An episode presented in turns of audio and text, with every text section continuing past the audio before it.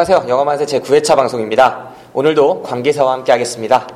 안녕하세요. 관계사입니다. 관계사입니다. 네, 관계사와 제가 지난 9월 30일부터 10월 1일까지 네. 옥상 달빛 영화제라고 연세대학교에서죠. 네. 연세대학교 중앙도서관에서 9월 30일부터 10월 1일까지 진행한 옥상 달빛 영화제에 참가했습니다. 첫날 상영작이 설국열차, 그리고 둘째 날 상영작이 그래비티였는데 저희는 설국열차를 봤죠. 그랬습니다. 기억납니까? 기억하고 있죠? 네. 한 달도 안 됐는데. 네, 옥상 달빛 영화제. 어땠어요? 아, 일단은 이렇게 탁 트인 공간에서 영화를 본다는 걸 기대를 많이 했어요. 음. 또 옥상이고 네. 뭐 달빛도 막 비치고 네, 대학교에서. 네, 기대도 했는데 바람이 너무 많이 불더라고. 이게 시기가 9월 말은 좀 잘못된 선택이지 않았나. 네. 한 9월 초에 했으면 딱 좋았을 텐데 아, 진짜 추워서 얼어 죽을 뻔했어, 진짜. 바람이 불어가지고 스크린은 막 파도 치고 나 혹한기 훈련하는 줄 알았어. 네, 아, 진짜 정말 힘들게 힘들게 영화를 봤습니다. 근데 사실 영화가 설국열차라 그런지 그죠? 또 이제 우리가 열차에 탄 듯한 느낌, 음 현실감이 있더라고요. 그랬나요? 4D 영화 보는 것 같지 않았어요?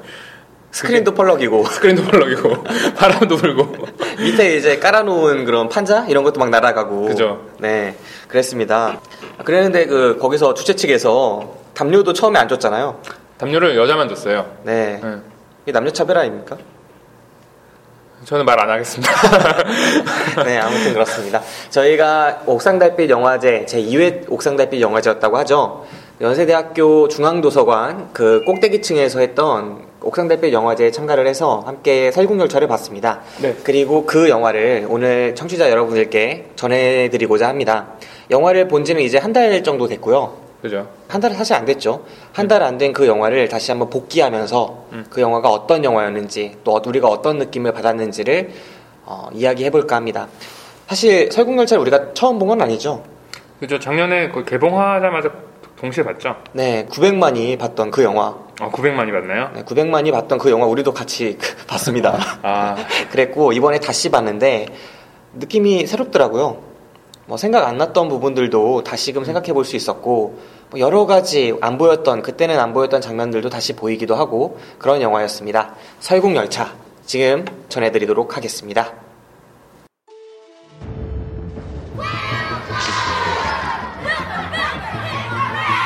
Circular railway that extends for 438,000 kilometers and completes one circle every year. Passengers, as in the beginning, I belong to the front. You belong to the tail. Keep your place. Curtis, is it time? Now isn't the time. Well, when is the time? Soon. Are you Namgun Minsoo, Security specialist? We control the engine, we control the world. This time we take the engine. Then what? We kill him.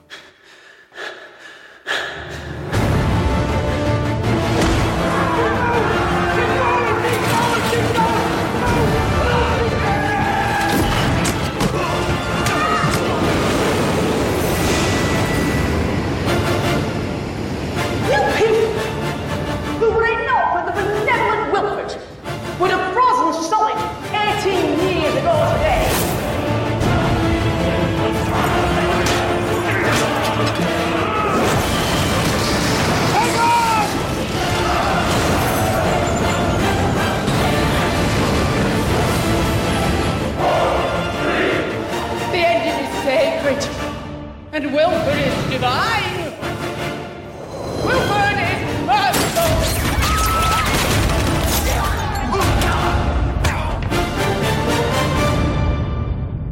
Let me go ahead.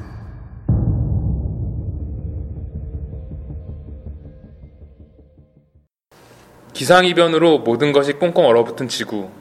살아남은 사람들을 태운 기체 한 대가 끝없이 궤도를 달리고 있다. 춥고 배고픈 사람들이 박을 대는 빈민굴 같은 맨 뒤쪽의 꼬리칸. 그리고 선택된 사람들이 술과 마약까지 즐기며 호화로운 객실을 뒹굴고 있는 앞쪽 칸. 열차 안의 세상은 결코 평등하지 않다. 길차가 달리기 시작한 17년째 꼬리칸의 젊은 지도자 커티스는 긴 세월 준비해온 폭동을 일으킨다. 기차의 심장인 엔진을 장악, 꼬리칸을 해방시키고 마침내 기차 전체를 해방시키기 위해 절대 권력자 윌포드가 도사리고 있는 맨 앞쪽 엔진칸을 향해 질주하는 커티스와 꼬리칸 사람들.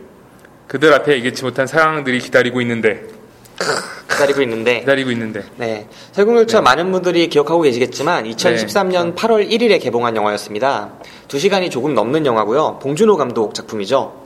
그죠? 사실 봉준호 감독 영화 중에 거의 처음으로 어, 헐리우드에서 찍은 영화가 아닌가 싶어요. 음. 어, 우리 자본으로 찍었다고는 하지만 헐리우드 배우들이 많이 출연했고 그 스텝 중에서도 헐리우드 출신들이 많이 있다 보니까 네. 봉준호 감독의 첫 헐리우드 진출작이라고 봐도 무방할 것 같습니다. 어, 그 당시에 설국열차 분위기가 정말 대단했죠. 그죠. 처음 헐리우드 진출한 거죠. 네, 그렇죠. 감독이. 근데 좀 처음에는 기대를 많이 했던 게 CG에서 많이 발전이 있지 않을까 음. 생각을 했었어요. 네. 그런데 그 부분은 사실 크게 발전 없었던 것 같은 생각이 들어요. 아, 지금 CG 디스하는 겁니까? 네. 아? 왜냐면 그 사실 우리나라 영화가 네. 외국에 비해서 스토리가 빈약하다던가 그렇진 않잖아요. 괜찮은 영화들이 좀 많죠. 네. 괜찮은 영화도 많고 네. 스토리도 충분히 괜찮은데 문제는 이제 화려한 액션 씬이라든가 CG의 부족이라고 많이 생각을 했었는데 외국 영화에 비해서 할리우드 네. 영화에 비해서 그래서 아 그런 부분이 많이 개선돼 가지고 정말 좋은 영화 나오겠다 싶었는데 CG라고 해봤자 빙하 그 기차가 지나가면서 빙하 뚫고 지나가는 장면들 그런 것밖에 안 나오고 이제 그것조차 이건 그냥 CG구나라고 느낄 정도였어요. 네. 그런 점이 좀 아쉬웠긴 했는데 그런 거 치고는 참 괜찮았던 영화 아닌가. 음, 그렇습니까? 관계자의 총체적인 감상은 일단 아니, 할리우드에- CG가 별로였는데 괜찮았다. 뭐 이런, 이런 겁니까? 그러니까 기존 영화 다른 좀 할리우드 진출작이었는데 네. 영화 충분히 좋았지만 네, 사실 기존의 봉준호 감독 영화 하면 어떤 영화들이 기억나요? 저는 괴물, 살인의 추억 좀두 가지가 가장 기억에 역시 남죠. 많은 사람들이 봉준호 감독 하면 떠올릴 만한 두 작품인 것 같아요. 괴물과 살인의 추억. 그죠? 그리고 한두 작품 정도를 더 이야기해본다면 뭐 마더, 음. 그리고 뭐 플란다스에게 그죠? 뭐 이런 영화 정도. 봉준호 감독 영화하면 그 정도가 생각이 나는데 설국열차 이 영화는 사실 기존의 봉준호 감독 영화랑은 음. 조금은 다른 분위기이지 않았나. 그러니까 기본적으로 원작이 따로 있는 작품이잖아요. 프랑스 그죠. 만화였고 네. 그 만화가 상당히 방대한 배경을 가지고 있는데 그 기차 칸이 1001칸이잖아요. 아 그래요? 이걸 101칸으로 바꿔서 만들었다고 하는데 어, 좀 봉준호 감독의 기존의 영화 세계와는 조금은 다르지 않았나 생각을 해봅니다. 하지만 이 속에서도 많은 상징들, 뭐 도식화된 상징들이 그대로 나오고 뭐 여러 가지 어, 사회적으로 의미 있는 장면들도 나오고 이런 점에서는 봉준호 감독의 기존의 영화들과 유사한 점도 찾을 수 있었던 그런 영화가 아닐까 싶습니다.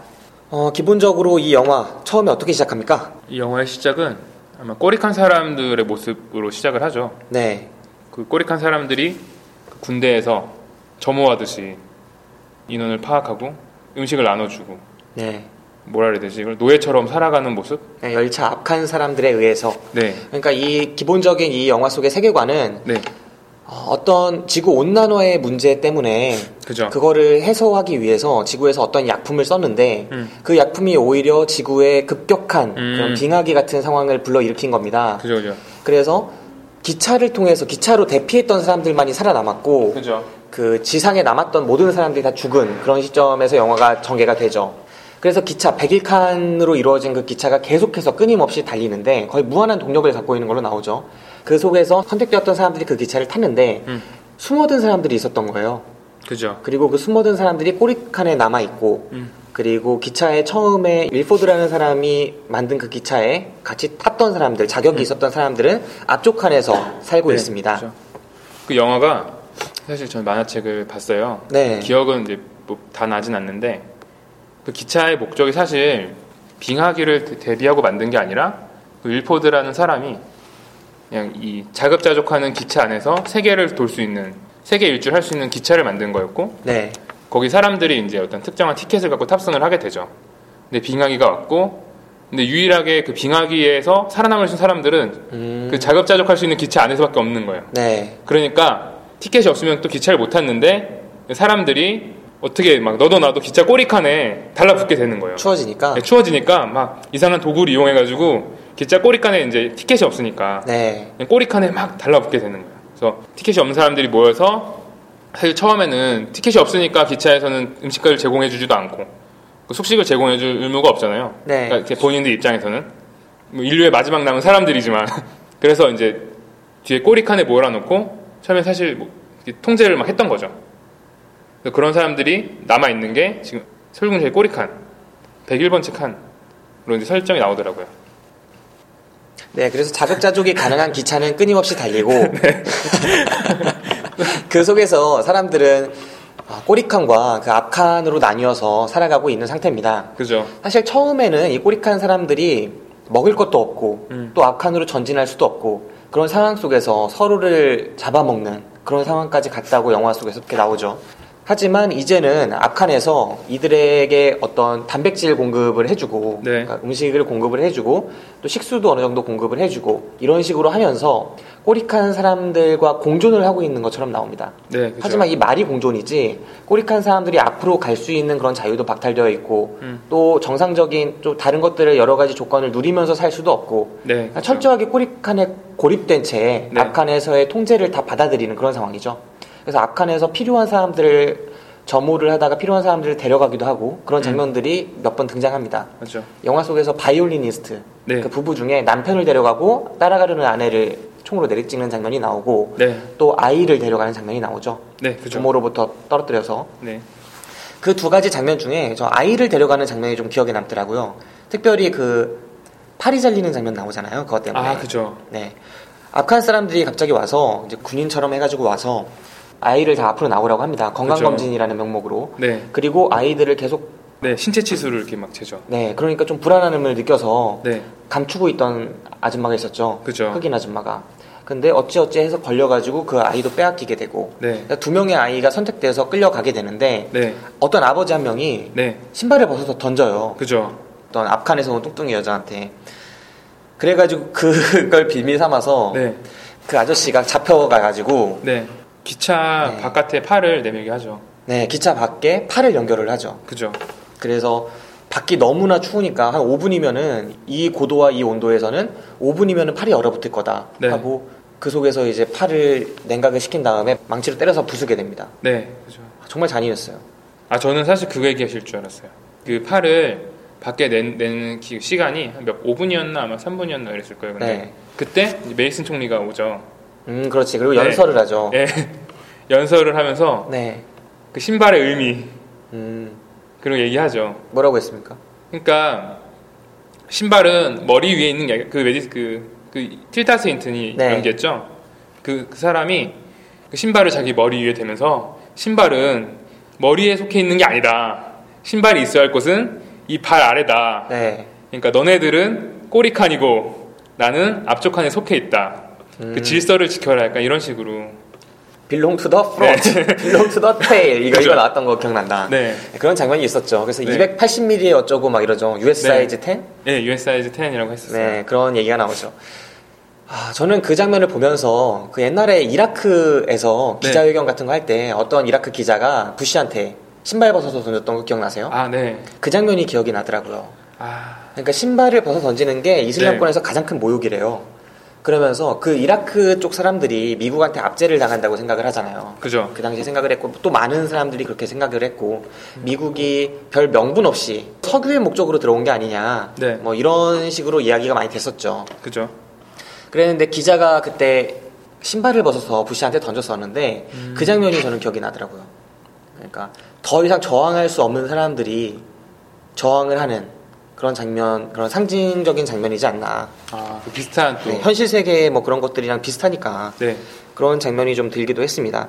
아, 사실 이 영화가 온갖 도식화된 상징들로 가득 찬 그런 좀 보기 드문 영화라고 할 수 있는데 네. 이 영화에서의 등장하는 열차는 말 그대로 자급자족한 그쵸. 되게 폐쇄적인 사회예요. 폐쇄적인 사회다 보니까 직접적으로 지금 우리가 살고 있는 사회랑 동일시해서 생각하기에는 좀 곤란한 부분이 있지만 음. 또 폐쇄된 사회 특유의 또 상징성이 있지 않습니까? 그죠. 이런 폐쇄된 사회를 유지하기 위해서 윌포드라는 사람이 체제를 구성하는 모습들 네. 그리고 각 한 칸 한 칸 기차의 한 칸 한 칸이 각자의 역할을 담당하고 있는 부분들 이런 것들이 되게 상징적이라고 생각을 하는데 되게 부조리한 억압 상태에서 벗어나려고 꼬릭한 사람들이 반란을 일으키잖아요. 커티스를 그죠. 위시해서 반란을 일으키게 되고 그래서 그런 체제 자체를 유지하려는 악한 사람들과 또 대립을 벌이게 되고 네. 그러면서 꼬리칸부터 한 칸 한 칸 앞으로 나아가는 과정을 통해서 여러 명의 캐릭터와 또 여러 사건들이 인류와 사회 그리고 체제 그 자체에 대한 여러 가지 상징으로 기능한다는 점에서 이 영화가 되게 특징적이라고 생각을 합니다. 네. 그 반란 하면은 가장 어, 직접적으로 딱 떠오르는 게뭐 네. 마르크스주의 뭐 그런 것들이 일단 직접적으로 떠오를 수밖에 없죠. 음, 그러니까 지배층과 피지배층으로 나뉘는 속에서 네. 생산 수단을 갖고 있는 거잖아요. 지배층은. 그죠. 생산 수단을 갖고 있고 생산 수단을 장악한 자들이 결국은 이 사회를 지배하기 때문에 그거를 갖기 위해서 그러니까 결국 엔진실을 차지하기 위해서 앞으로 나아가는 사람들의 투쟁을 그린다는 점에서 전형적인 그 마르크스주의의 세계관이라고도 볼 수가 있을 것 같아요. 음, 그 반란 관련해서 네. 관계사는 기억에 남는 장면들이 있나요? 반란 관련해서요. 네. 일단은 반란을 주도한 사람은 커티스지만 그 반란을 도와준 악한 사람들이 있었어요. 네, 있었죠. 나중에 그게 윌포드라고 이렇게 밝혀지긴 하는데 그 사람들이 양갱을 먹잖아요 식사로. 네, 양갱을 먹죠. 네, 그 양갱 안에 총알이 가끔씩 배달이 오더라고요. 네, 총알처럼 돼서 그 네. 총알을 열면은 쪽지가 들어있죠. 예, 쪽지가 들어있고 그 쪽지의 색깔을 또 되게 중요시 여기고 있고 그 쪽지로 그 악한 상황이라든가 언제 그 반란이 일으켜야 되는지 그런 걸 연결시켜주고 네, 여러 가지 정보를 전달해주고 네, 네, 그랬죠. 그죠. 저는 그게 인상 깊었어요. 왜 인상 깊었어요, 그게? 아니, 결국 반란이 일어나려면 혼자 힘으로는 할 수 없거든요. 어떤 정보가 필요한데 음, 그러니까 그 반란을 유도하는 뭔가 인자가 계속 존재하는 거잖아요. 그렇죠. 네, 부추기고 있고.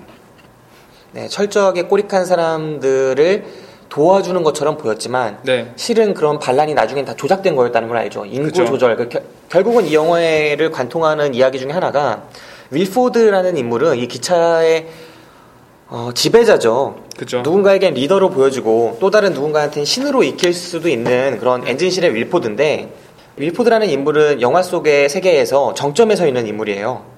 기차 안의 세계를 유지하기 위해서 기차를 관리하고 또 균형을 맞추는데 이 인물한테 가장 중요한 말이 그 균형, 밸런스라는 그쵸. 말입니다. 이 속에서 꼬릭한 사람들이 계속 번식을 하잖아요. 사람한테 번식이라는 말을 써도 되는지 싶긴 한데 네, 결국은 계속 애를 낳고 인구가 늘어나고 이런 것들을 계속 균형을 파괴한다고 느끼기 때문에 그런 것들의 인구수를 줄여야 할 필요를 느끼고 그걸 반란이라는 일을 통해서 그 인구수를 조절을 하는 겁니다. 그죠. 뭐 이거 관련해서 옛날에 그런 얘기 많았잖아요. 전쟁을 통해서 사실은 인구수가 조절되고 있는 거다. 아 그런 인간이 얘기도 들었어요. 생산량이 급증해서 기하급수적으로 계속 인간은 늘어나는데 네. 그 인구수가 지금 조절되고 있는 건 전쟁을 통해서고 음. 그래서 어떤 이들은 전쟁 같은 걸 통해서 인구수를 계속 조절시키기 위해서 어떤 정치적인 무언가를 하고 있는 세력도 있을 수 있다. 뭐 이런 얘기도 말하기 좋아하는 사람들 사이에서는 있죠. 그죠. 그때는 제 생각에 저출산 시대가 아니었나 봐요. 지금은 네. 저출산 시대라서 사실 그렇죠. 그런 얘기 나온 게 저희 초등학교 때였나? 뭐 20년 전 음. 그쯤이었던 것 같아요. 그 전쟁으로 인구가 통제되고 네. 전쟁이 그러니까 그 사회, 세계사에서 되게 그 당연시되는 일들이다. 일어날 수 있는 일들이다라고. 네. 왜 그런 부분이. 있었죠. 네. 네, 아무튼 이런 식으로 계속 조절을 하는 인물입니다. 네. 그 윌포드라는 인물이 사실 보면은 영화를 보면 계속 특이해요. 그죠. 윌포드는 권력의 정점에 있습니다, 분명히. 근데 그 권력을 사용하는 방식을 보면 권력을 누리고 통치하고 뭐 그런 식으로 권력을 누리질 않아요. 통치하고 지배하질 않아요. 그죠. 오히려 윌포드는 관리하고 유지하는 데만 집중을 합니다. 음. 그래서 오히려 그의 역할을 자세히 들여다보면 아, 이 인물이 권력자나 독재자라기보다는 음. 오히려 신에 가깝지 않나. 음. 이 열차 속의 세계에서의 신에 가깝지 않나라는 생각이 들어요. 아, 그러지 않나요? 이 인물이 지배하고 통치하는 부분이 사실은 영화 속에서 많이 등장하지 않거든요. 음. 오히려 자기가 지배하고 통치하는 것에만 관심이 있다면 커티스한테 계속 그런 정보를 줘서 반란을 유도하고 이런 식의 일들보다는 꼬리카 사람들을 철저하게 지배하고 통제하고 해서 반란을 못 일으키게 하는 데 집중을 하겠죠. 네. 하지만 그런 모습보다는 균형을 맞추는데 철저하게 집중을 하고 있기 때문에 영화 속에서 일단 처음으로 특이한 점이 그 부분이 아니었던가 싶어요. 음. 영화 속에서 가장 권력을 가진 사람이 네. 권력을 누리는데 힘을 쓰는 게 아니라 균형을 맞추는 데 힘을 썼다. 그렇죠. 왜 그랬을까요? 결국 그 꼬릭한 사람들도 균형을 맞추기 위해서 필요한 사람들 중에 하나였던 거예요. 네, 그- 그렇죠. 하지만 다른 사람이 누릴 만큼의 그 권한은 누릴 수 없는 거죠. 그 사람들은. 그러니까 거기에 속해 있는 거고 윌포드 입장에서는 사실 윌포드가 계획했던 세계관 속에서는 꼬리카는 존재하지 않았죠. 그죠 없었죠. 자급자족할 거라고 생각했고 영원한 네. 기차, 완벽한 기차라고 생각을 했습니다. 그죠. 하지만 그 열차에는 사실 필연적으로 단점이 존재를 했죠. 네. 동력이나 이런 것들은 무한했지만 음. 부품이 계속 낡아가고 음. 소모되는 부분이 있었던 거죠. 그죠. 그리고 그 안에서의 하나의 세계를 구성하게 되면서 그 속에서 필요했던 사람들이 있었던 거죠. 음. 예술가도 필요했고 어떤 사람들도 필요했고 여러 가지 노동력들이 필요했는데 그런 부분을 꼬리칸의 사람들로 대체하기 시작하는 거였어요. 그죠. 그래서 처음에 계획했던 건 아니지만 윌포드의 열차의 속에서 꼬리칸 사람들이 하나의 세계관에 편입되기 시작합니다. 음. 그리고 그 속에서 이런 압제나 여러 가지 부당한 부분을 견디지 못한 꼬리칸의 사람들이 반란을 일으킬 만한 그런 뭐 욕구를 품게 되고 그거를 균형을 이루기 위해서 윌포드와의 그런 욕구가 딱 맞게 되면서 서로 네. 이해관계가 맞게 되면서 계속 반란을 조장하게 되죠. 음. 하지만 꼬리칸의 사람들이 그 반란을 깨기 시작합니다. 또다시 윌포드의 생각과 다른 일이 벌어지는 거죠. 음. 처음에 윌포드와 생각과 다른 일은 열차가 물리적으로 노후화되는 부분 그 그죠. 부분이 자신의 생각과 달랐는데 두 번째로 윌포드의 생각과 달랐던 일은 커티스라는 인물 그 인물의 활약이 달랐던 거죠. 그죠. 네, 어떻게 달랐습니까? 아, 바로 얘기해도 되나요? 말씀해 주세요. 음.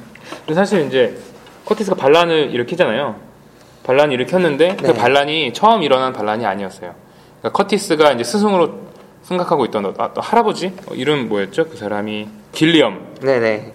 그 길리엄이라는 사람이 사실 그 전에 반란을 한번 주도했었던 걸로 나와요. 그리고 물칸 전까지, 그러니까 물 공급한 전까지 음, 네네. 진출했다가 실패했다고 이제 나오죠. 근데 그러다가 이 커티스가 이 물칸 다음 칸까지 이제 진입을 하게 돼요. 아닌가? 물칸 전에서 싸우는 건가? 전에서 그 싸우는 전에서 싸우는 거죠. 네. 아 맞다 맞다. 앞두고 그죠. 그러니까 물칸을 사실 윌리엄이 생각하기에 물칸을 커티스가 장악을 하면 장악할 거라고 생각을 안 했어요. 네네 그랬죠. 그죠. 그래서 길리엄이 물칸까지 왔으니까 여기서 그만두는 게 낫지 않겠냐라고 이제 물어보는 장면이 나와요. 네, 그러니까 네. 사실 이들이 반란을 일으키고 나서 앞칸으로 한칸 한 칸 진군을 하게 됩니다. 그죠. 진군을 하게 되는데 길리엄이라는 사람이 사실 꼬리칸의 정신적인 지도자에 가깝잖아요. 그죠. 커티스가 거의 모든 일을 하지만 커티스가 거의 신봉하다시피 하는 사람이 길리엄이에요. 음. 신봉하는 이유는 맨 처음에 꼬리칸이 거의 혼란의 혼돈의 와중에 있을 때 서로 잡아먹고 했을 때 네. 커티스가 사실 사람 맛을 알아버렸죠. 그죠. 먹을 게 없으니까 아이들이 맛이 좋다는 걸 알았고 음. 그래서 어떤 아이를 엄마를 잡아먹으려고. 죽이고 아이를 잡아먹으려고 했는데 길렴이 그 앞에 서가지고 음. 내 팔을 먹으라고 했다고 하죠. 그죠. 팔을 잘라줬어요. 팔을 잘라줬다고. 그 모습을 본 커티스가 거의 회개하다시피 해가지고 네. 그 길렴이라는 사람을 따르게 되는데 그죠. 이 길렴이라는 사람이 사실 반란을 정신적으로 지도를 했잖아요. 그래서 음. 그러면서 하는 말이 이 물칸이 있다 중간쯤에 그 네. 물칸을 장악하면은 악한 사람들도 우리의 요구를 들어줄 수밖에 없다. 그죠. 그걸 목적으로 하면서 나아가자라고 해서 물칸으로 나아가는 와중에 적하고 맞서게 됩니다. 그죠. 악한에서 온 파견된 군대하고 맞서게 음. 되죠.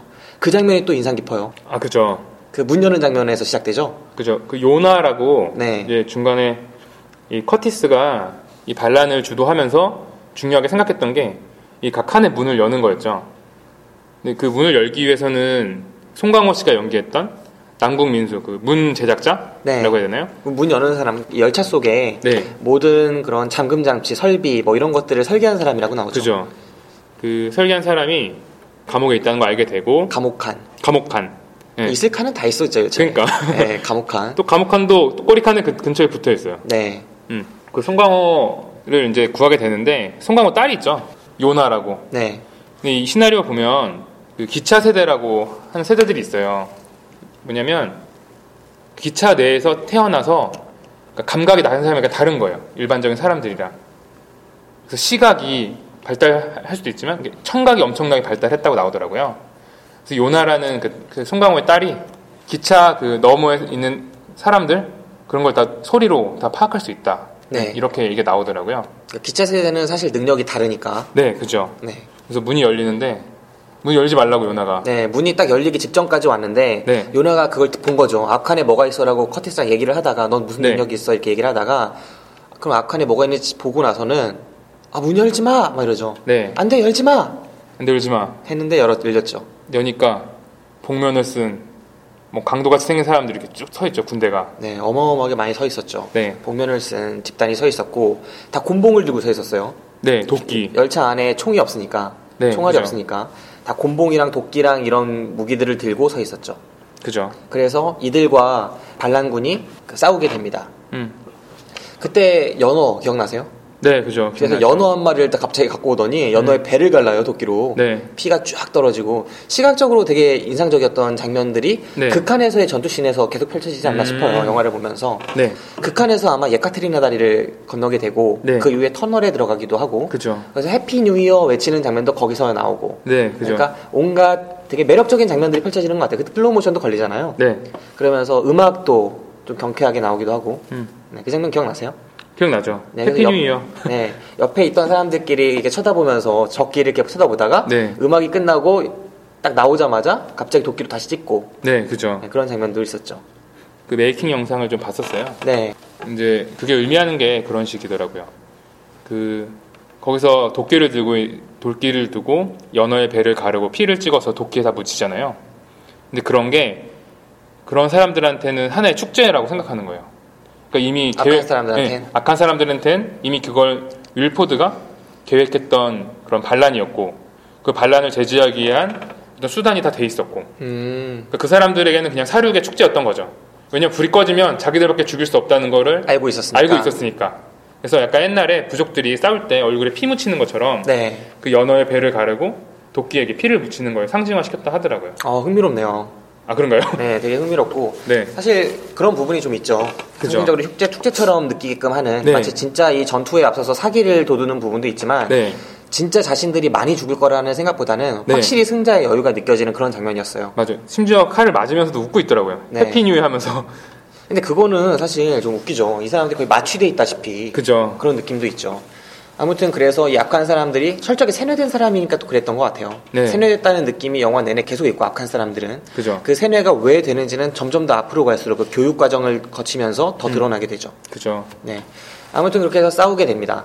그리고 여기서 되게 여러 가지 영상적 시도가 있었지만 음. 설국 열차가 아쉽게 느껴지는 부분도 이런 장면들에서 있었던 것 같아요. 영상적으로 그렇게 멋지지가 않았어요. 아 맞아요. 충분히 멋질 수 있었던 장면들이고 음. 감독 자신도 많은 시도를 했음에도 불구하고 음. 그 영상이나 장면을 보고 나서 관객들이 우와 이 장면 쩐다 아 이렇게 느끼게끔 되는 장면은 아니었다는 거죠. 저한 하나 있었는데 어떤 거 있었습니까?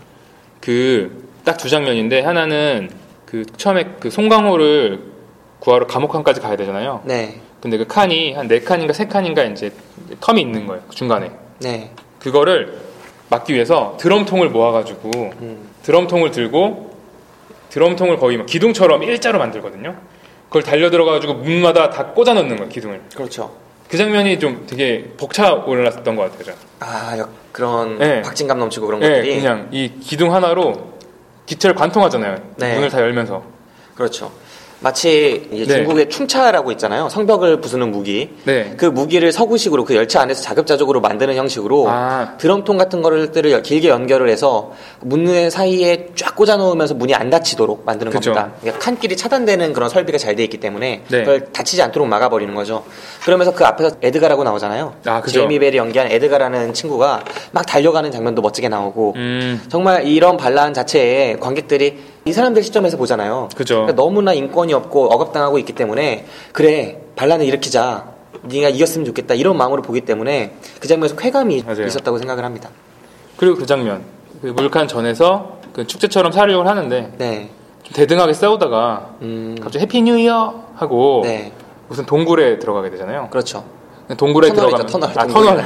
그죠 네, 터널에 들어가면서 시야가 다 차단되는 거예요 네, 반란군들한테 근데 그 제압하는 사람들한테는 적외선 안경 네. 있어서 어두운 상황에서도 상대방을 이제 죽일 수 있는 네, 야투경이 있어가지고 다 네. 보이는 거죠 초록색으로. 여러분. 그 동물의 왕국 뭐 이런 거에서 아. 밤에 동물학자가 가서 보는 거 그런 거 아니면은 뭐 GOP 근무하셨던 분들은 맨날 차고 다니셨으니까 아시겠지만 네. 어, 그런 장면이 나옵니다. 맞아요. 그래서 창 같은 거 가지고 막 찌르고 하면서 다 죽잖아요 거의. 네 맞아요 거의 죽는데 상당수의 전력을 거기서 잃죠 커티스가. 네 맞아요 결국은 다 여기까지 계획대로 되는 거였잖아요. 그죠 하지만 여기서 계획을 깨는 게 등장합니다. 네 맞아요 그게 뭡니까? 그게 바로 촛불이었죠 불 가져와 Fire! 네. 소방관 이러잖아요. 네. 사실 처음에 남궁민수를 이제 구했을 때 네. 남궁민수를 그 감옥칸에서 구했을 때 남궁민수가 처음 하는 게 담배 피는 일입니다. 그죠. 아직도 저게 남아있다니 하면서 네. 막 놀라는 장면 나오잖아요. 맞아요. 인류 마지막 담배 두까치가 남궁민수의 호주머니에서 등장하는데 성냥도 몇 개 있었죠. 네, 그죠. 그 중에 성냥 하나를 딱 켜가지고 그때 담배를 네. 피죠. 그리고 성냥 하나 남은 거를 어떤 꼬마애가 들고 튑니다. 그죠. 그 장면이 있었는데 그 성냥 하나가 이 어둠 속에서 이들을 구할 거라고 느꼈던 거죠. 그죠. 그래서 송강호와 뭐 크리스 에반스 뭐 이런 인물들이 불 가져와 fire 이렇게 외칩니다. 네. 그랬더니 뒤에서 이제 그 소식이 계속 전달되고 네. 그 꼬마애부터 시작을 해서 거의 성화봉송하는 장면을 딱 떠올리게 네, 하면서 맞아요. 불을 가지고 달려오게 되죠. 그죠. 아 처음으로 철저하게 균형을 맞췄던 밸런스가 유지했던 이 열차 속에서 음. 그 균형과 밸런스를 무너뜨렸던 것 음. 그것이 불이라는 것 네. 이게 상당히 시사하는 바가 크다고 생각을 해요. 아, 그런가요? 신처럼 보였던 윌포드가 계획했던 지구, 계획했던 열차. 그 열차는 정말 자급자족 사회였고 균형이 무너질 일이 없었던 사회였죠. 그죠. 근데 그 균형을 무너뜨리는 계기가 됐던 것이 불. 음. 그러니까 인간이 불을 사용하는 법을 익히면서 결국은 지구의 균형이 무너졌고 음. 열차의 균형이 무너지기 시작하는 것도 바로 이 불 때문인데 어. 그거를 성화봉송하듯이 맞아요. 가져오는 장면은 정말 시사하는 바가 크다고 생각을 합니다. 사람들이 연이어서 성화봉송하듯이 갖고 오잖아요. 네, 그 처음에는 꼬마였다가 네. 두 번째는 팔 잘린 사람. 네. 이게 그, 음. 인간의 그 진보를 나타내는 것이 아니었던가 싶어요. 그 열차의 음. 한칸한 칸을 이제 지나쳐 오면서 성화를 봉송하면서 들고 오는 장면은 옛날에 그 들라크루아의 민중을 네. 이끄는 자유의 여신 그 음. 장면에서 이제 횃불 들고 있는 그런 장면을 떠올리기도 하고 오. 성화라는 자체가 인간의 진보나 뭐 이런 것들을 상징하다 보니까 네. 꼬리칸부터 진보한 그 칸까지 음. 불을 들고 달려오는 그 모습 그리고 그 불로 인해서 꼬리칸 사람들이 철저하게 계획되어 있던 신적인 인물인 윌포드의 그런 계획을 깨뜨리기 시작하는 그런 계기가 된다는 점에서 그죠. 되게 의의가 있었죠. 그래서 결과적으로 이 불을 통해서 이들이 저항하게 되고 예상보다 많은 인간들이 살아남게 됩니다. 결국 전투를 이기게 되죠. 네, 그래서 반란의 추동력을 얻고 음. 그로부터 더욱 더 악한까지 결국은 엔진실까지 갈 수 있는 계기가 되는 거죠. 그죠. 네. 바로 이런 장면들이 철저하게 도식화된 영화고 음. 그런 상징들이 상징을 어떻게 읽느냐에 따라서 많은 것들을 더욱 볼 수 있는 그런 네. 영화이지 않았나 음. 생각이 됩니다. 다음으로 의미가 있었던 장면이 네. 교육되는 칸, 음. 세뇌되는 칸이 아니었나 싶어요. 아, 이게, 이게 이것도 봉준호 감독이 얘기한 건데 네. 이 영화가 거의 한 시간 단위로 이제 두 파트로 좀 나눠진다고 생각을 한대요. 그렇죠. 그 전투씬까지가 한번 한 파트고 네. 그 이후의 파트는 철저하게 영화 속의 세계관을 보여주는 네, 그죠. 그런 파트가 아닌가 싶습니다. 그 기차가 꼬리칸 근처에는 그 물칸 전까지는 그 사람들을 통제하고 그 사람들을 이제 뭐 감옥칸이라든가 양갱을 나눠주는 칸이라든가 뭐 그런 칸 위주로 돼 있죠. 군대가 이제 많이 편성돼 있는데 네. 그 칸까지는 이제 반란의 어떻게 보면 싸움이었고 전투씬이 많았고 그 다음부터는 정말 그 기차에 타는 사람들의 생애, 생활이 나오는 거예요. 그렇죠. 그래서 앞에 부분은 그런 반란이고 두 번째 부분은 갑자기 바뀌게 돼요. 전투가 없어요. 그렇죠. 네. 분명히 반란을- 반란을 일으키고 있었는데 네. 한 번 계획했던 그 부대가 다 몰살을 당하고 난 이후부터는 네. 이들을 저지하려는 움직임이 뚜렷하게 보여지지 않습니다. 네, 그죠. 거의 무방비로 이들이 본토에 침입한 느낌이 네. 펼쳐져요. 그래서 이 영화를 보시면서 가장 많은 분들이 이 영화에 아쉬움을 표했던 것들이 이런 음, 분위기 전환, 급격한 전환이지 않았나. 톤이 갑자기 전하니까. 그죠. 아, 내가 왜 싸우는데? 네, 내가? 보는 영화가 나는 반란 일으켜서 이들이 음. 결국은 저들을 처단하는 영화인 줄 알았는데 음, 후반부에는 아닌 거예요. 그죠. 그래서 약간 흐지부지하면서 되게 병만 난다 이렇게까지 생각하셨던 분들이 있었던 것 같아요. 음. 이 부분 관계사 어떻게 보셨어요? 아, 저 사실 처음 볼 때는 네. 그러니까 그 갑작스러운 전환이 이해는 좀 안 됐어요. 음, 왜냐면 그 기차에 어떻게 보면 그 내용을 다 알고 보진 않잖아요. 사람들 영화를 처음 보면 설국 열차를 만화를 보고 보는 사람들도 있겠지만 일반적으로 우리나라에서 보는 사람들은 900만 중에 한 800만 이상은 모르고 보는 사람들일 텐데 그렇죠. 그죠. 갑자기 분위기 변하니까 네. 반란을 막 싸우다가 그 기차 내 사람들이 그 꼬리칸 사람들을 그냥 어, 더러운 사람 취급하듯이 그냥 보기만 해요. 그냥 싸우진 않고. 네. 그러니까 뭐지? 이런 생각이 들더라고요. 결국 전투 씬은 원래 싸우던 군인들만 네. 나오고. 하지만 이번에는 좀 바뀌었다는 얘기인가요?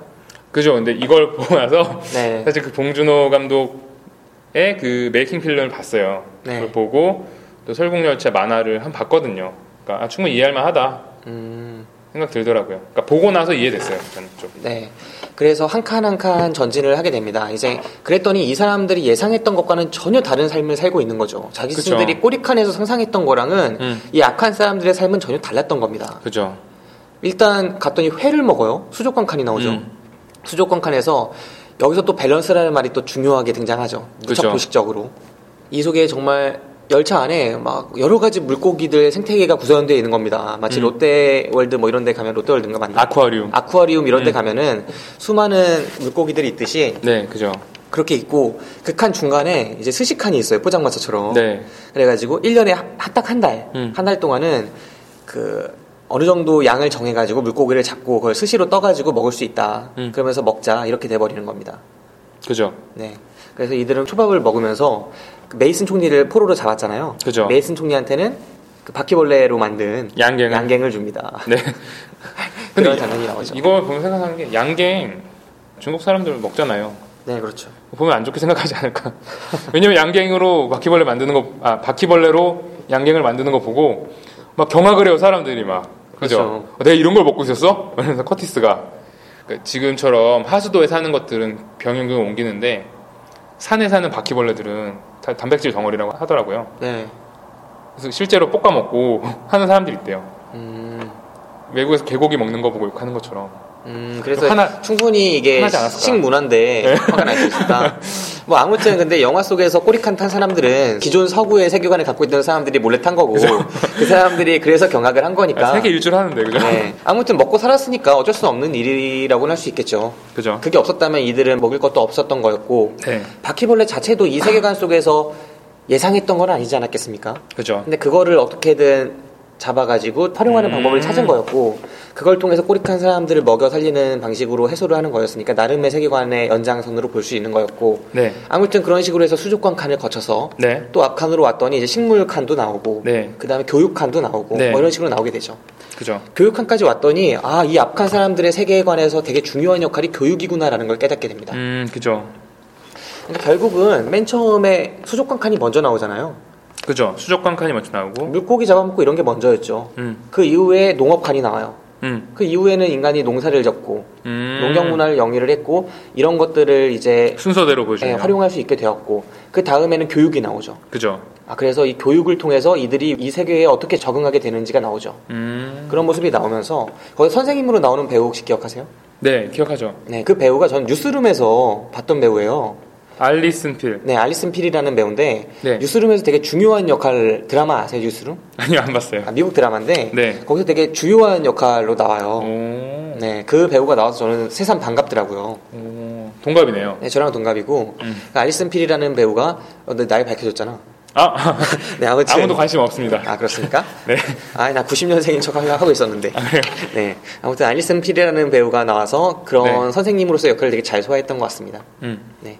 그래서 아무튼 이 교육칸까지 또 지나고 네. 그래서 또 앞칸, 앞칸 왔더니 이제 정말 클럽칸도 나와요. 그죠. 한 칸이 또 클럽이야. 그래가지고 거기서 막 사람들이 취해가지고 크론을 먹으면서 음. 크론을 가지고 맡으면서 환각에 젖어가지고 놀고 있어요. 맞아요. 크로놀이 마약이죠. 네, 실제로는 그게 화학약품인데 그 냄새를 맡으면 환각 증세가 일어나기 때문에 사람들이 그걸 모아서 마약처럼 하고 다니는. 네, 그게 사실은 어떤 화학 폐기물이라서 불 네. 붙이면 엄청 터지고 그죠. 인화성 물질이지만 뭐 여러 가지 이야기가 나옵니다. 음. 그래서 또 앞칸으로 왔더니 이제 뭐가 있었나요? 앞칸에는 뭐 찜질방 있었나요? 찜질방도 있었고, 찜질방도 있고. 뭐 사우나도 있고 음. 이런 식으로 계속 앞으로 앞으로 나가죠. 앞으로 갈수록 이제 VIP 칸이 되는 거였어요. 네, 점점 더 활락과 쾌락과 즐거움 음. 이런 것들을 위한 칸들이 막 나오게 되는 겁니다. 네, 그죠. 그러면서 뒤에서 이제 그 러시아 음. 보디가드 같은 애들이 네. 같이 총격전을 또 와서 벌이기도 하고 맞아요. 그런 장면들도 나오고 그 러시아 보디가드 네. 그 왜 이렇게 화내는지 알아요? 그 사람이? 왜 화냅니까?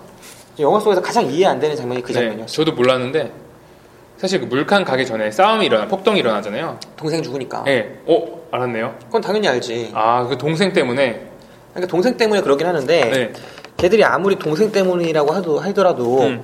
윌포드나 이런 사람들의 그런 체계 속에서 노는 게 아니라 그죠. 그 사람들을 다 죽이고 완전 음. 무법자처럼 갑자기 행동을 해요. 동생이 죽어서 그래요. 미친 것처럼. 음, 그러니까 아무리 동생이 죽었다고 해도 그 체계 속에서 세뇌됐던 사람이 그렇게 미친 듯이 행동을 하는 게전좀 음. 낯설게 다가오더라고요, 영화에서.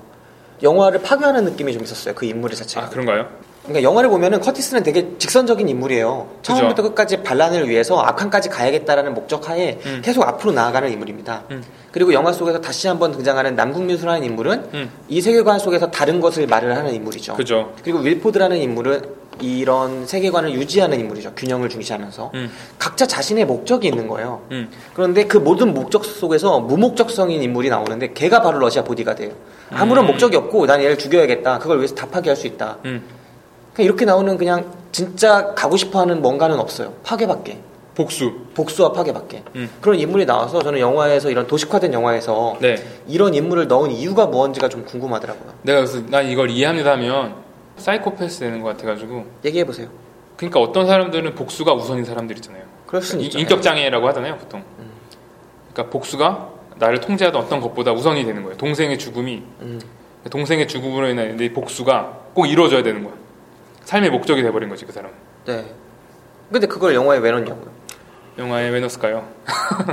저는 그게 사실 음. 좀 궁금하더라고요. 영화에 왜 그런 장면을 넣어서 네. 저만이 아니라 되게 많은 분들이 보시면서 그 액션 자체가 화려하고 그러지도 않아요. 음, 그래서. 그 장면을 보면서 왜 굳이 저 인물이 저런 행동을 하는 거를 이렇게 비중 있게 영화가 넣었을까라는 장면이 저는 이해가 안 되더라고요. 마지막에 남는 사람이 결국 요나랑 어떤 그 흑인 꼬마애 네, 그렇죠. 둘만 남기기 위해서 그러니까 죽일 이유를 만들어버린 거야. 그러니까 이 영화를 보면은 아까 말했듯이 남궁 민수가 갖고 있는 생각은 좀 다르잖아요. 그 여기 영화에는 설명 안 나오는데 그 세피뉴어 하는 다리 이름 뭐죠? 예카테리나 다리. 예. 거기 이제 가기 전에였나? 아마 가고 나서였나? 그 7인 옛날에 그 기차로부터 도망쳐 살려고 하는 그러니까 기차의 밖에서 살려고 하는 7인의 그 동상이 나와요. 그러니까 동상이 아니라 뭐라 해야죠? 얼어 얼어 죽은 모습. 죽은 형체가 나오죠. 예, 형체가 나오는데 거기 맨 앞 있는 여자에 대해 설명을 해요. 그 남궁민수가 네. 저 여자가 알래스카인인데 자기가 추운 곳에서도 엄청 잘 살 수 있다라고 얘기했다. 근데 사실 그 여자가 남궁민수의 아내고 요나의 엄마였던 거예요. 그러니까 남궁민수는 또 같은 생각을 갖고 있는 거예요. 이 기차 내 세계관에서만 사는 게 아니라 저 밖으로 나가서 우리가 살 수 있다. 싸움이 사실 중요한 게 아니라 우리가 이걸 다 무시하고 그냥 밖에 나가서 원래 있던 세계에서 살 수 있다는 걸 이제 했던 사람이잖아요. 네. 근데 무슨 의도인지는 모르겠지만 마지막에 요나랑 그 흑인 남자의 한 명만 살리기 위해 다 죽여버리는 거 아닐까? 네. 아무튼 이들이 여러 가지 어려움을 극복하고 엔진실로 가게 되죠. 엔진실이 네. 맨 앞칸인데 그 엔진실 바로 앞까지 가게 됩니다. 네, 그죠. 가게 되는데 거기 사, 그때 살아남은 사람이 얼마 안 돼요. 그죠. 커티스와 남궁민수 음, 그리고 요나 음, 이렇게 세 명의 인물밖에 살아남지 못하죠. 그죠. 다 죽고 그랬는데 여기서 이제 커티스가 음. 아, 이 영화의 또 다른 단점이라고 생각해요. 그래요. 커티스가 주구장창 말로 음. 온갖 이야기를 다 풀어놔요. 과거에 우리 해소되지 않았던 모든 아, 이야기들. 네, 맞아요. 네. 왜 길리엄을 내가 존경하게 됐고 음, 길리엄은 어떤 인물이었고 나는 어떤 인물이었는지 내가 왜 지도자가 될 수 없다고 생각을 했는지 음. 그런 것들을 말로 주구장창 막 십몇 분 동안 이야기를 풀어놓죠. 그죠. 그러니까 남궁 민수가 그걸 듣다가 짜증 났을 거야. 그렇게 음. 말로 오래 하니까. 그러니까 남궁 민수가 그러지 말라. 음. 앞으로만 가는 게 아니라 음. 우- 너는 지금 계속 앞으로 가는 그 직선적인 문만을 열려고 하지만 이게 사실은 문이 아니라 진짜 문은 저거다. 우리가 그죠. 벽이라고 생각하게 된 저게 사실은 진짜 문이다. 음. 저문 밖으로 나갈 수 있다고 생각하지 않느냐. 내가 매년 밖을 보는데 야크테리나 자리를 지날 때마다 음. 밖을 보는데 그 밖에 내가 어떤 보고 있는 그 비행기가 있는데 그 비행기가 이제는 보인다 형체가 원래는 눈 덮여서 아무것도 안 보였는데 그죠. 눈이 녹고 있다는 증거다. 뭐 그러면서 이야기를 하죠. 밖은 음. 점점 더 따뜻해지고 있는 가능성이 있고 그리고 내가 아까 또 뭔가를 봤는데 하면서 말을 끊죠. 그죠. 어, 북극곰이나 뭐 이런 거 봤겠지. 음, 네, 아무튼 그런 걸 봤겠죠. 아무튼 그런 식으로 얘기를 하면서 내가 크론을 왜 모았는지 아냐. 내가 약기나 하려고 이걸 모은 게 아니다 하면서 이건 인화성 물질이고 불 붙이면 쾅 그죠. 하면서 마지막 남은 성냥개비 하나로 이걸 붙이려는 식으로 이거를 음. 모읍니다. 음. 그러니까 커티스가 그거를 막 황- 당황해서 막으려고 하는데 갑자기 엔진실에 문이 열리고 그죠. 총을 빵. 뻥 쏘죠. 그 남궁민수가 맞고 쓰러지고 그죠. 커티스 너 들어와. 음. 그래서 커티스랑 윌포드가 대담하게 되고 이런 식으로 영화가 급전개가 되는 겁니다. 그죠. 갑자기 결말이. 네. 그러면서 이제 들어가지 못한 엔진실 앞에서 총에 맞은 음. 송강호와 남궁민수와 그 딸 요나가 쫓아온 러시아 애들과 격투를 벌이는 장면이 또 나오고 그죠. 앞칸에서는 윌포드와 음, 그 다음에 커티스가 대화를 나누는 장면이 나옵니다. 그죠. 사실상 이 부분이 영화의 가장 중요했던 장면이 아닌가 싶어요. 맞아요. 그러니까 앞에 말씀드린 것처럼 커티스는 되게 직선적인 인물이에요. 반란을 위해서 그러니까 이 체제의 전복을 위해서 오는 인물이죠. 계속 자기는 그죠. 억압을 당했기 때문에 이 억압을 깨뜨리기 위해서 전진하는 인물입니다. 네. 국가와 체제를 유지한다는 명목으로 행해지는 통제의 상당수가 음. 이게 표면에 드러냈을 때는 되게 부조리하고 억압적으로 느껴지는 경우가 많죠. 음. 역사 속에 기록된 수많은 혁명이나 반란 같은 것들도 이런 부조리함과 억압에서부터 비롯된 사례가 적지 않고요. 네. 근데 이런 혁명의 끝에서 진정으로 자신들이 꿈꿔왔던 새로운 세계를 창조한 경우가 그렇게 많지는 않습니다. 그죠. 진정한 의미에서 이제 혁명이라고 한다면 네. 기존의 질서를 바꾸는 새로운 음. 질서를 창조하는 것 그런 것들이 진정한 의미에서의 혁명이라고 할 수 있지 않겠습니까? 그러니까 그죠. 기존의 농노제 사회에서 이제 시민 사회로 바뀌고 네. 기존의 귀족제에서 좀 더 지배층이 다양화된 지배층이 더 넓어지는 그런 사회로 바뀌고 네. 체제를 바꾸는 것이 진정한 의미에서의 혁명이라고 할 수 있을 텐데 그죠. 사실상 인류 역사의 수많은 혁명들 반란들을 돌이켜 보면은 음. 체제를 완전히 바꾸는 것이 아니라 자신들이 지배층이 되고서 끝나버리는 음. 그런 정도에서 그치는 사례가 되게 많았어요. 그죠. 그리고 커티스의 반란도 마찬가지였죠. 음. 하지만 이 남국민수와 커티스의 대화에서 보여지는 것처럼 진정으로 사회를 더 나은 곳으로 이끌어가는 거는 영화 속의 커티스가 아니라 음. 어쩌면 남국민수와 같은 사람이 아닌가. 남국민수만이 이 영화 속에서 유일하게 열차 밖의 세상을 보았고 그죠. 그것이 벽이 아니라 문이라는 것을 보았고 또 그 밖의 세계를 꿈꾸는 인물로 그려지죠. 음. 하지만 그의 의견이 계속해서 묵살되지 않습니까? 커티스에 의해서도 묵살이 되고 음. 또 윌포드 같은 사람한테도 이미 묵살이 되었었고 그죠. 그랬기 때문에 이 영화 속에서 남국민수와 같은 진정한 혁명가적인 생각을 하는 사람이 묵살되고 있는 겁니다. 이 음. 하나의 세계 속에서 그런 모습을 영화가 보여줬던 게 아닌가 싶어요. 무척 급박한 전개 속에서 그러니까 만약에 커티스가 음. 어, 이 남국민수를 좀 이해하고 그런 생각을 받아들였다면 네. 조금은 다른 방식으로 영화가 진행될 수 있지 않았을까. 하지만 음. 그러지 못했기 때문에 커티스한테조차도 좀 반쯤 미친 사람인 것처럼 여겨지고 묵살되었기 때문에 이런 급박한 전개 속에서 열차는 결국은 극단적으로 폭파되게 되고 네. 커티스의 혁명도 그리고 어떤 다른 선택의 가능성도 중단되고 말았던 게 아닌가 그런 식으로 생각을 해봅니다. 그 마지막 장면이 음. 그런 것들을 보여주고 있지 않았나. 확실히 그런 게 커티스는 실제로 밖에 나가면 죽는다고 생각을 했을 거예요. 네. 옛날에 그 7인도 밖에 나서 얼어서 죽어 있는 형체가 그대로 남아 있고, 그러니까 밖으로 나간다는 게 미친 짓인데 윌포드를 만나 보니까 윌포드 말이 맞는 것 같은 거예요. 음, 이 기차 안의 균형. 내가 사실 바꿀 게 없는 거야. 또 심지어 이미 꼬릭한 사람들 지금 또 학살되고 있어요. 총알이 남아 있어서 학살되고 있고 인구 균형은 맞춰지고 있고. 네. 그럼 과연 이런 균형을 내가 어떻게 파괴시킬 수 있을 것 같지도 않고, 그죠? 새로운 체제를 만들 수도 없고, 정말 윌포드 말대로 정말 균형을 유지하면서 자기가 이걸 이 사회를 이끌어 나가는 게 맞는 걸까? 또 고민을 하게 되죠. 네. 그때 윌포드가 하는 말이 그거잖아요. 커티스한테 너는 꼬리칸부터 네. 첫칸까지 열차의 모든 칸을 와본 유일한 사람이다. 유일한 사람이죠. 그래서 네가 차기의 지도자가 돼서 균형을 맞추면 될 것이다. 라고 네. 얘기를 하죠. 그죠. 커티스가 정말 꼬리칸부터 앞칸까지 모두 다 경험을 해본 사람이고 음, 윌포드의 한계였다면 꼬리칸을 경험하지 않았다는 거죠. 그죠. 꼬리칸을 몰랐고 그거를 예상을 하지 않았던 사람이고 꼬리칸을 제외한 칸만을 자신의 머릿속에 두고 계획을 했던 사람이기 때문에 전 시대의 지도자인 거예요. 음, 하지만 커티스가 그걸 받아들여서 네. 새로운 지도자가 된다면 열차를 더욱더 자신보다 잘 균형을 맞추면서 운영할 수 있으니까 음. 네. 라고 세- 말을 한 거죠. 그거 생각납니다. 조조. 조조 맹덕. 조명덕이 왜? 조조가 약간 그런 식이잖아요. 자기한테 칼을 겨눴던 사람이라도 능력이 너무 뛰어나면 이렇게 자리를 주잖아요. 자리를 주는데 자기 자리를 안 주죠. 전혀 아, 다른 그런가요? 사람이죠. 아, 그런가요? 윌포드는 철저하게 지배와 통치의 야욕도 없고 자기 자리도 내주면서 균형자의 역할만 하는 사람이라면 네. 조명덕은 철저한 지배자고 자신의 지배와 통치를 확고히 하기 위해서 아. 다른 인재들을 여럿을 등용한다는 그런가요? 철저히 계획된 인물입니다. 아, 둘은 상, 완전히 다른 본 사람. 거 제가 좀 티를 내려고 했는데 망했네.